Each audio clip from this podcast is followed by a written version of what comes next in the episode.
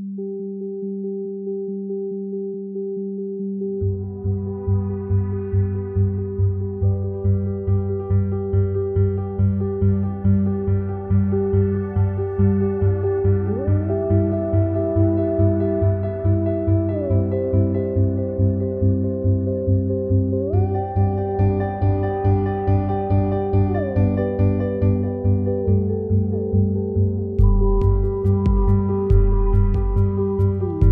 listening to the Seven Rivers Student Ministry Podcast, a ministry of Seven Rivers Church in Citrus County, Florida.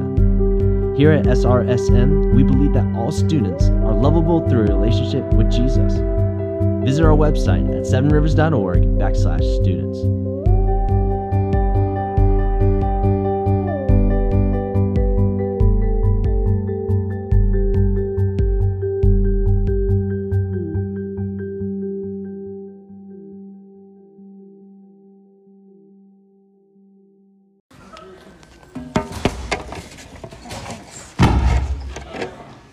Right, if you don't have a Bible yet, um, we should have some up here, so please grab yourself one. If you have yours, perfect time to bring it out.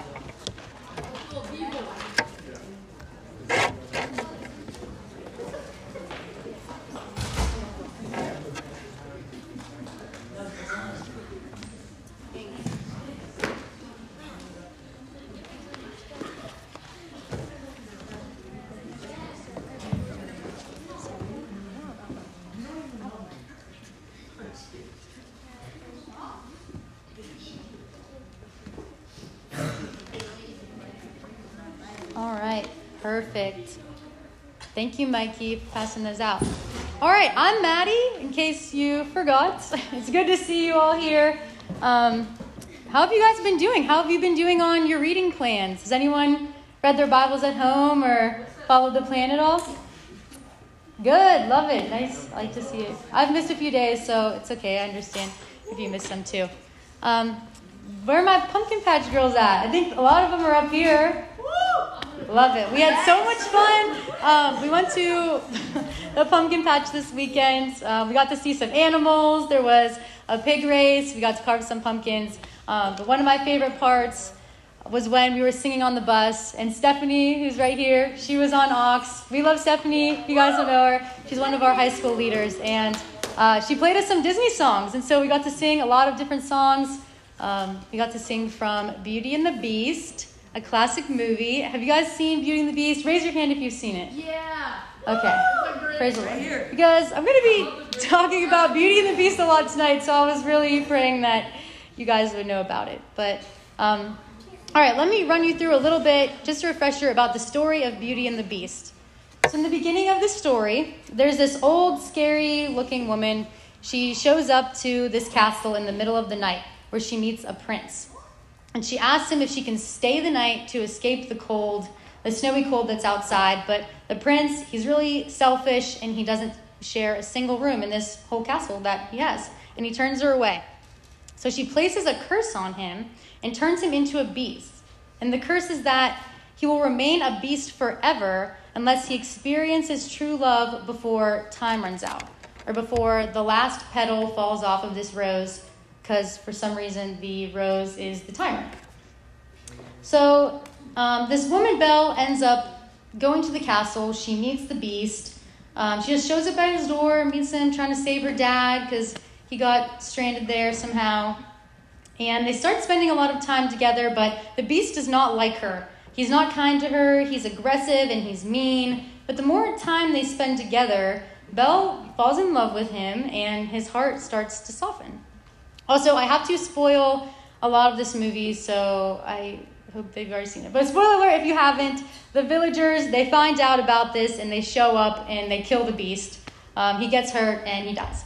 So he's lying there. This is towards the end of the movie. Um, he's hopeless. He's completely dead. But because Belle says, I love you, before the last petal falls off the rose, she breaks the curse and her love brings the beast back to life and turns him into a prince. So when we watch this movie, when we talk about it, we probably associate ourselves with the good character, which is Belle. When I was a kid, I wanted to be Belle. I even had this red winter coat that she wears in the movie. It was so cute. Um, but I really wanted to be her. But when I think about it and I think about my life, I realize that I'm actually more like the beast, and I have been the beast. And each and every one of us has actually been the beast. Because just like the beast, we had a curse placed on us. But ours is a little different. We were cursed with being born into a broken world as sinful and selfish people. Just like the beast, we have been, or maybe you are, um, helpless, angry, and dead. But I don't mean physically dead, I mean spiritually dead. And being spiritually dead means that you're lifeless and unresponsive to God, um, to what God says is good. So your heart is hard towards Him. Just like the beast, we can't change who we are, just like how the beast couldn't turn himself back into the prince. He needed Belle, right? He needed love. So, what do we do? And is there anything that we even can do? Because um, the, because the beast couldn't do anything to bring himself back to life um, when he was dead, but love could. Just like how we can't really do anything ourselves to make ourselves spiritually alive, God can. And the Bible actually tells us what God can do when we're like the beast, when we're spiritually dead and helpless. So we're going to read what God has to say about that. Let's open our Bibles to Ephesians 2. We're going to read verses 1 to 10. It's in the New Testament, so it's towards the back.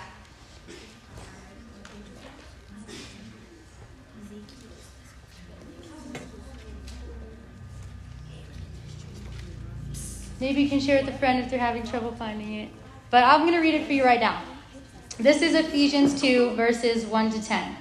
It says, And you were dead in the trespasses and sins in which you once walked, following the course of this world, following the prince of the power of the air, the spirit that is now at work in the sons of disobedience, among whom we all once lived in the passions of our flesh, carrying out the desires of the body and the mind and were by nature children of wrath like the rest of mankind.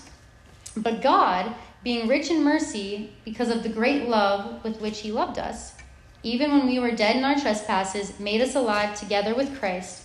By grace you've been saved, and raised up with Him, and seated us with Him in the heavenly places in Christ Jesus. So that in the coming ages He might show the immeasurable riches of His grace and kindness towards us in Christ Jesus. For by grace you've been saved through faith. And this is not your own doing, it is the gift of God, not a result of works, so that no one may boast. For we are his workmanship, created in Christ Jesus for good works, which God prepared beforehand that we should walk in them. Love it. I love these verses. These are some of my favorite verses in the Bible because they're packed with so much action and they take us through the gospel of receiving life in Jesus which is really important because Jesus is life. And if there's one thing that you hear me say tonight, if there's one thing you can remember, I just want you to know that Jesus is life. So if someone asks you when you get home, what did you do at student life? You can say, we played dead bodies and learned that Jesus is life. So that's the one thing. Um, and that's really, what's really interesting about these verses is that um, they were written by the Apostle Paul, and he wrote these when he was in prison, which is pretty amazing because even in prison, he's talking about how great God is and how much life he has in, in him. And he's saying this so that we know that even in prison, he's alive and has life and wants us to understand how it's possible for us to receive life when we encounter Jesus. First, Paul is saying that we're dead. We're living a spiritually dead life. Just as we were talking about the beast being cursed, we were cursed with being spiritually dead and living apart from what God says is good. We can see this in little kids all of the time. Um, if you have brothers or sisters, or if you've ever had to babysit, you know that you don't need to teach kids to be selfish. Um, they already know how to do it. Our natural desires are to keep things for ourselves, to not share with others. And maybe your mom and dad were always telling you to, to share with your siblings because naturally we don't want to respond to situations by doing what God says is good. And it says it right here in the first three verses. So let's look at them. It says that we were dead in sin because we followed the course of the world and lived in the passions of our flesh. So this means doing what the world says is good and doing what we think will fulfill us. So the world says that it's good to put yourself first, and we fall for it because when we're spiritually dead, we will look for anything to fill ourselves and try to make us feel alive. It could be, you could do this through material things like getting the newest iPhone, or you can even do this through trying to be friends with the coolest people at school. But the problem with chasing these things is that they can never keep you fulfilled, um, and they don't keep you filled with life. For me, I used to chase the feeling of getting perfect grades. I would stay up all hours of the night to make sure that I could get 100%, just so I could have that feeling of being perfect just for a few seconds.